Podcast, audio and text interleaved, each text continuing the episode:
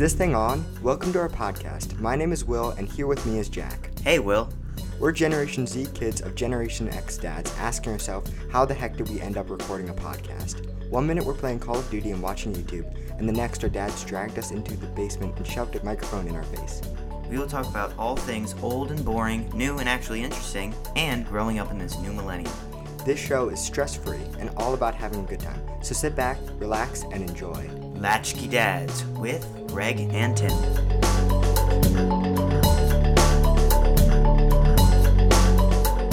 In this episode, we talk about our least favorite board game of all time, Trivial Pursuit.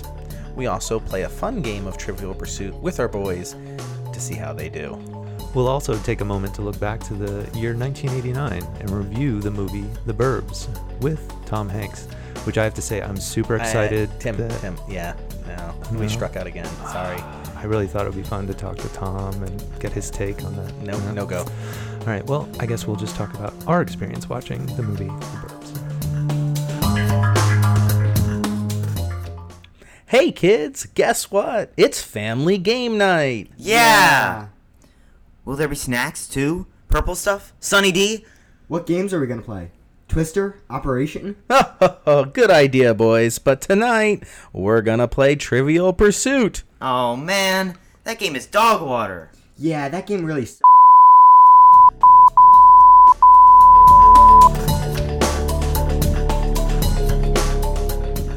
Hey, Greg, you know, on nights when we would play games, there was nothing worse than the phrase, Oh, I love Trivial Pursuit, coming up right after we were told we were going to be playing games. The questions were so hard, and I, I just feel like the parents were showing off. Agreed, Tim. I mean, it was just the hardest questions. There's nothing ever interesting for kids. It was just this little board with these little pie pieces that you, you'd go around, and it was always, you know, you got bored after about five minutes. Um, but I have here with me, um, I don't know if it's an original uh, Trivial Pursuit, but the copyright says 1981, so it is old. Um, and I thought I would have a little contest uh, for, or challenge for Jack and Will, who are with us here today. I'm going to put up, ready here, five dollars of my own money uh, for you guys. Um, and what we're gonna do is you're gonna roll the die. Uh, we're gonna pick a question uh, as it comes up, and if you get it right, you will win five dollars. Now you get to work together as a team. Uh, but I am confident you're not going to get one question right. I love this idea, and I can't wait to hear the answers they come up with. um, okay, let's uh, uh, have uh, Will roll the die. And that's five. And Ooh. according to the chart, Awesome. So, five is the science and nature. So, get ready, boys. Here we go. Here's your question. We'll give you 5, 10, 15, I don't know, 157 seconds to answer these questions. What part of the body does glaucoma strike? Jack, I know you know this. Um, I really don't. Will, I'm looking at you. You are always better at science. I honestly think it's the arm. I'm gonna go with the femur bone. I love the femur bone. Let's go with that. That is a great answer because we all know that the femur is firmly placed in the eye, where glaucoma will often affect a person. So, well done, boys. That's zero. sorry No. guys. Jack, your turn to roll. Oh, great. Ooh, a one. And one is a geography question. Are you guys ready? What natural breakwater lies off the northeast coast of Australia? What natural breakwater lies off the northeast coast of Australia? I'm gonna have to go with the most obvious answer here of the Pacific Ocean. Ah, yes, exactly. Uh, I, we need a good sound effect of a eh, because the correct answer is, of course, the Great Barrier Reef. Oh, very close, very close with Very Pacific close. Ocean. All right, Will's Will's opportunity to roll again. Here we go. Ooh, another one, another geography question. I feel pretty strongly about this. All right, here we go, boys. What Austrian city was named for its mining and trading of salt? Oh, I know you, you guys, you know that one. It's it's right there. Salty Town. Salty Springs. Oh, there you go. Uh, very close, boys. Actually, quite close with Salzburg. Oh, wow. They were on the right track, the right road. That was impressive. I think they should get like a half a point for that. How much money do we get for having? We'll tear the five in half, and you both get half. Great. um, okay, Jack, it's your turn. Go ahead and roll the die. Oh, on six. So this question is you might have a chance. It is sports and leisure. Sports and leisure. And the question is what four tournaments make up golf's Grand Slam? The Olympics. That's a wonderful answer. Um, So totally right. the Grand Tour. Oh, I like that better. Uh, I'm sorry, but the, the correct answer is the Masters, Oh, PGA, and U- U.S. British Opens. So, yeah, it was close. would never have gotten that. I think I think that's actually they refer to that as the Grand Tour. So you're, you're pretty close. Hey, that's got to be worth at least half a point. Yeah, Oh. we got like one total point so far. We'll have to check the rule book on that. All right, Another round? one more. Let's One go. Here we more. go. All right. Ooh, a two. That's going to get us into the entertainment category. This was actually one of the categories I felt like I had a chance when I played as a kid, even though I never got any of them right. Here we go. Who threw a badly aimed tomahawk on t- TV's Tonight Show? Jimmy Fallon. yeah, Jimmy Fallon on the way. Okay, you were close. Um, the actual person's name was Ed Ames. Ed Ames. I have no idea who that is. Was Jimmy Fallon even alive in 1981? Excellent question. have to resort to Google. All right, last chance, boys. Last chance to win your five dollars. Uh, I think Jack, uh, you're gonna roll. And oh, oh, this was the worst. This was the worst category to ever get. It is arts and leisure. Oh no, I'm sorry. Yeah, arts and literature. Arts This and is the one literature. we're gonna get. Th- this is it, guys, because this is so obvious. Um, who created Detective Nero Wolfe? Oh, Who? Jimmy Fallon. Jimmy Fallon for the win. No, I'm sorry. The correct answer is Rex Stout. The obvious answer of Rex Stout. We all know. Yes. Famous author. I have Rex no idea who that is. I think they would have had a better chance with Tyrannosaurus Rex than. That I could actually guess. All right. Well, I think it proved that the same effect that we felt as kids of having any idea what the answers were in Trivial Pursuit has proved true with our offspring.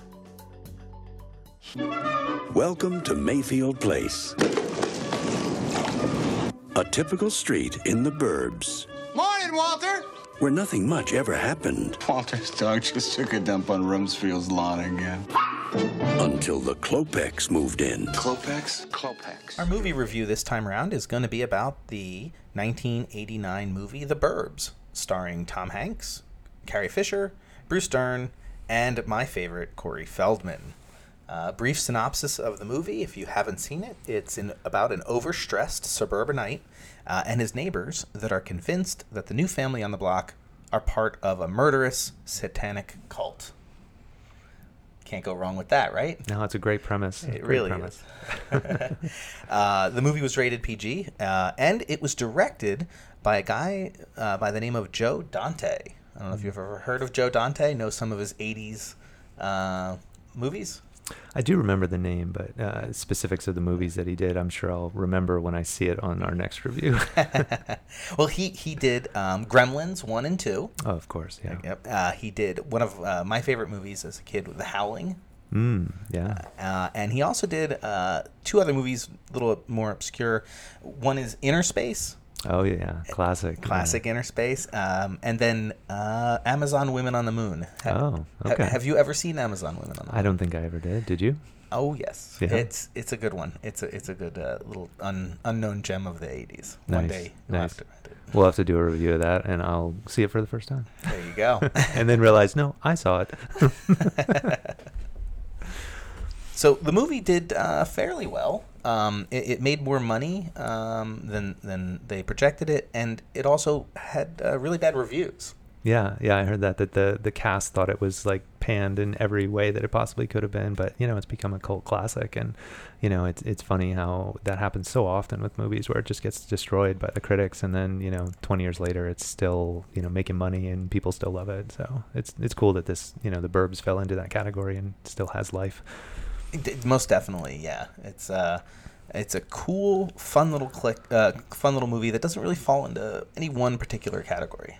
Yeah, yeah, and there's elements of the way that uh, Tom Hanks acts in it that uh, I don't know if you remember the movie uh, Joe versus the Volcano. Yes. Uh, I mean that style that he portrays in it. I feel like there were elements of that in the Burbs, where you know even the scene, which is still one of my favorite scenes, and and I realized you know in kind of going back and looking through the movie that he ad libbed this part of the movie where he grabs the gurney and throws it in the back of the ambulance and then just dives on it and you know makes a comment about his wife's hair or something like that. And you know he's like you know take me to the hospital i'm sick you know like the whole thing. And that was all just ad-libbed by tom hanks. But those sort of erratic wild moments you know are very true to his you know early acting career where you do these like he'd seem pretty calm and then all of a sudden he would just lose his mind I think that was the point of the movie was to really kind of show how suburbia has a, a weird undertil uh, under underside to it. yeah yeah Um, definitely, of course, with the murderous satanic cult.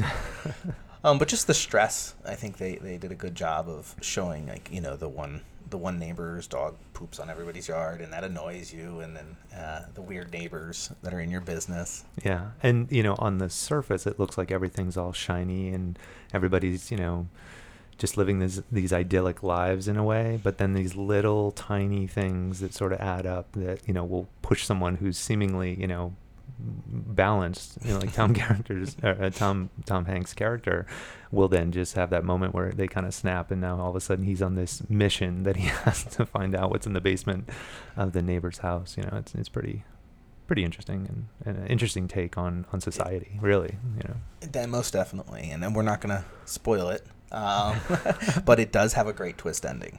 Yeah, Uh, where- yeah. Well, a good twist ending, maybe not great. Well, and I think unexpected in the time that the movie was made. There were a lot of films that would set you up to think something was going to happen, and and a lot of times it, it kind of went the way that you were sort of led, you know, down that path. And, and I think in this case, they kind of lead you in a direction, and then you know they take a pretty decent turn, um, you know, to give us that twist ending that maybe you know as a young kid you're not expecting, you know. Yeah, and I think one of the the the factors of the movie that I really really enjoyed was I liked Corey Feldman's character. I liked that he was just the kid sitting back being entertained by adults acting irrationally. Yeah. and and uh, he's just like inviting his friends over. Like, wait till you see what happens tonight. And I was like, I, I just love that concept of the kids, the one being entertained by adults. Yeah, yeah, and the way that the other characters, you know, are portrayed, uh, you know, even you know Rumsfield, you know, he's like supposed to be this military guy who's you know got you know all this weaponry and you know surveillance equipment, and it seems like he should be you know able to control the situation to some degree, and yet his character is so flawed and how he's you know clumsy. You know you're someone who has like a giant automatic weapon. Shouldn't be clumsy. And yet like there's the scene where the bees are chasing the neighbors and he he runs you know with the hose and then the hose gets to its length and he you know gets unfooted and lands on the ground and you know later on when he's chasing Hans and you know he calls him Pinocchio and runs after him and then loses his footing on the grass and you know manages to take Hans down but it's all Slide by tackle. yeah just by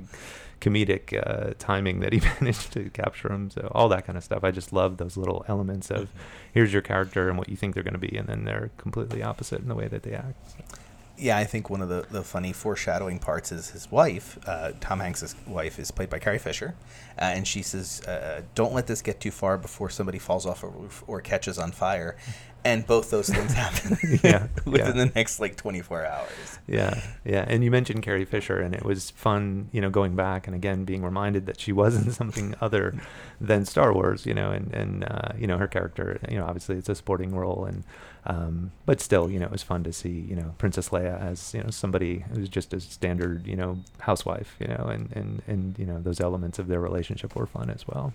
Yeah, yeah, most definitely. Yeah.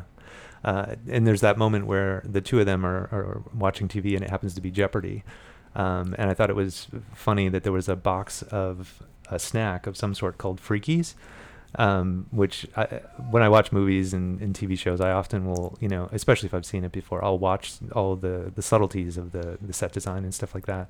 And I thought that was an interesting choice that they put a, a box of freakies, you know, sort of with the neighbors who are strange and sort of freaky, that they put this product there that I, I assume was sort of something they um, made up for the movie or something. I've never heard of the, the product Freakies. Do you remember a, a product that was like a snack or something called Freakies? Uh, no, actually, I, I do not. I, I did remember seeing that Freakies in the thing, um, but I don't recall it being from something else. However, the box of cereal from uh, in the morning Mm-hmm. uh, is Gremlins. Oh, right. Yeah. Yeah. I saw that as well. So that was definitely a, a, a specific product placement by the, the former director. yeah. And probably a nod um, to Corey Feldman, uh, who was in uh, Gremlins as well. So. I always forget that Corey Feldman was in, was in Gremlins. Yeah, yeah, he was, uh, um, you know, like omniscient in the sense that like every movie from that time frame, somewhere you'd be like, oh, there's Corey Feldman again, Yeah. or Corey Haim. The two of them seem to the Coreys seem to be in everything. Everything, yeah. Um, there's a there's a lot of weird facts about this movie, um, which is really uh, nice. I'm gonna throw this one out there that I looked up.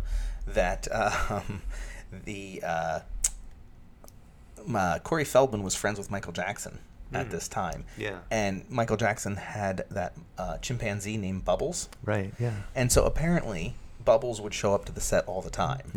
um, so much so that he would um, make a mess of things. and it got so bad and so common that eventually they banned um, Bubbles from the set of The Burbs. That's funny. The Bubbles ban had to be put in place. Which is uh, like this movie just screams 80s. Oh, yeah, Right? yeah. I mean, it- it's got every kind of weirdness of the 80s that makes it so great. Yeah, yeah, and it's funny you mentioned that connection between Corey and uh, Michael Jackson. Uh, there's this scene where Corey's inviting his friends over. First is his girlfriend, and then a bunch of other you know people that are going to watch all the the antics that go on during the night. Um, and when Corey first comes out on the porch, he's wearing this black leather jacket that's like covered in studs and all kinds of stuff. And when I when I saw that, it immediately immediately made me think. I wonder if that was a Michael Jackson jacket that he actually got from Michael Jackson because they were so close, and it had very MJ sort of bedazzling to it. um, and at the same time, it made me think back to like at that time, like there was that off chance that you'd find one of those jackets at like a department store that was like a knockoff and that would have been so cool.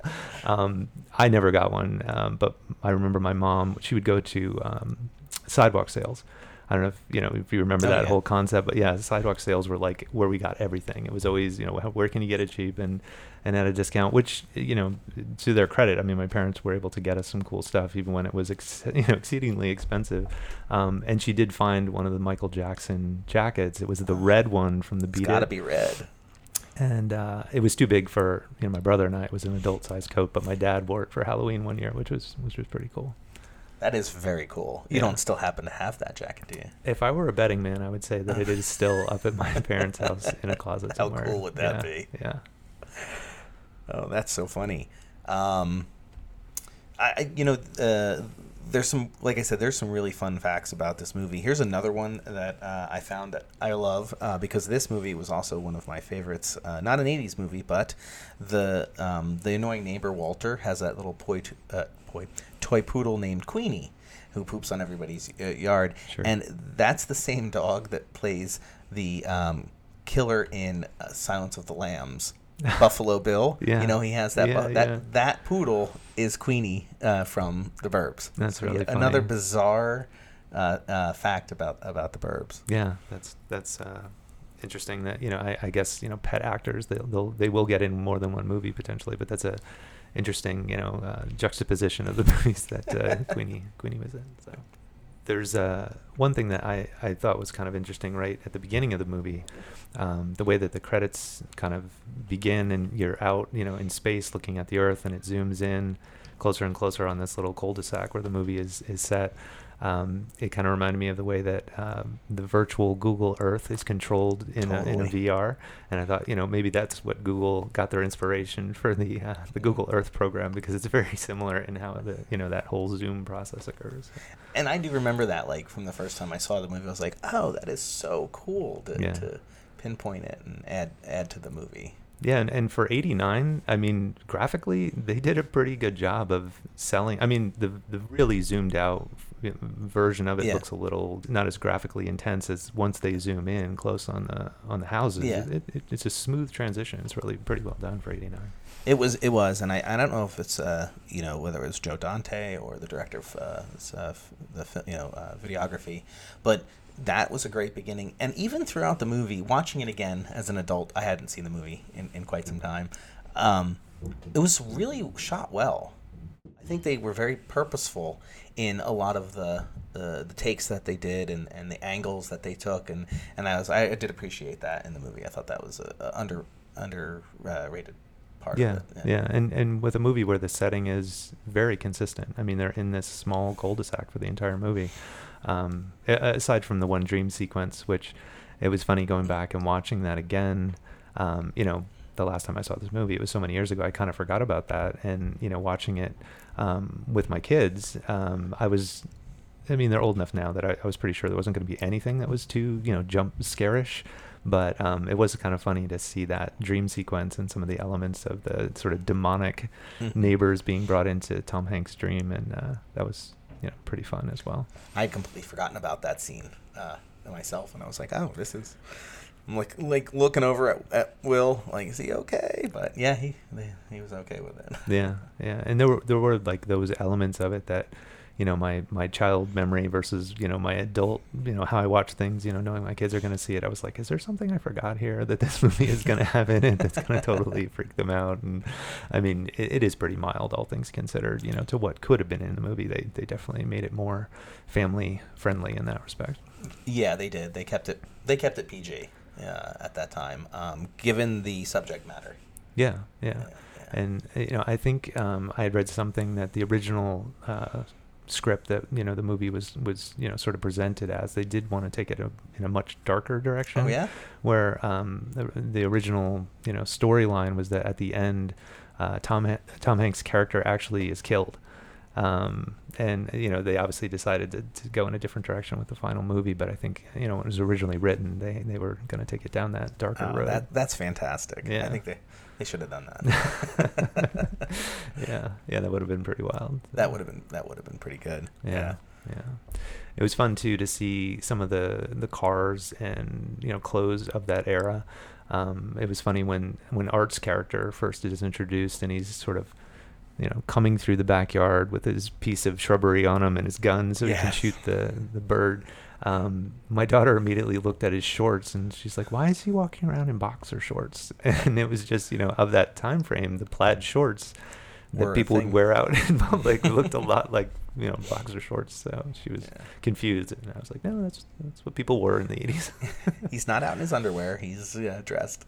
yeah, I think one of the, the one uh, one element the movie could have had a few more of were one liners, and there were some in there that were that were pretty good. I don't know if uh, any any stick out to you. Um, you know, yeah. I, for me, it was more about like the action sequences that were funny. Yeah. Um, some of the the little subtleties that were going on while like a conversation was happening. So even in the beginning, when Art comes over and he's first in the house, you know, he's just like plowing through you know all their breakfast and then he gets the pineapple and he gets the, the ribs and he's just mowing through food helping himself. yeah i mean the conversation is you know it's taking us to a place but there's not all that like you know like you said one liners and you know sort of Mhm. comedic elements there but it's all about the physical comedy that's What's happening going on? yeah yeah.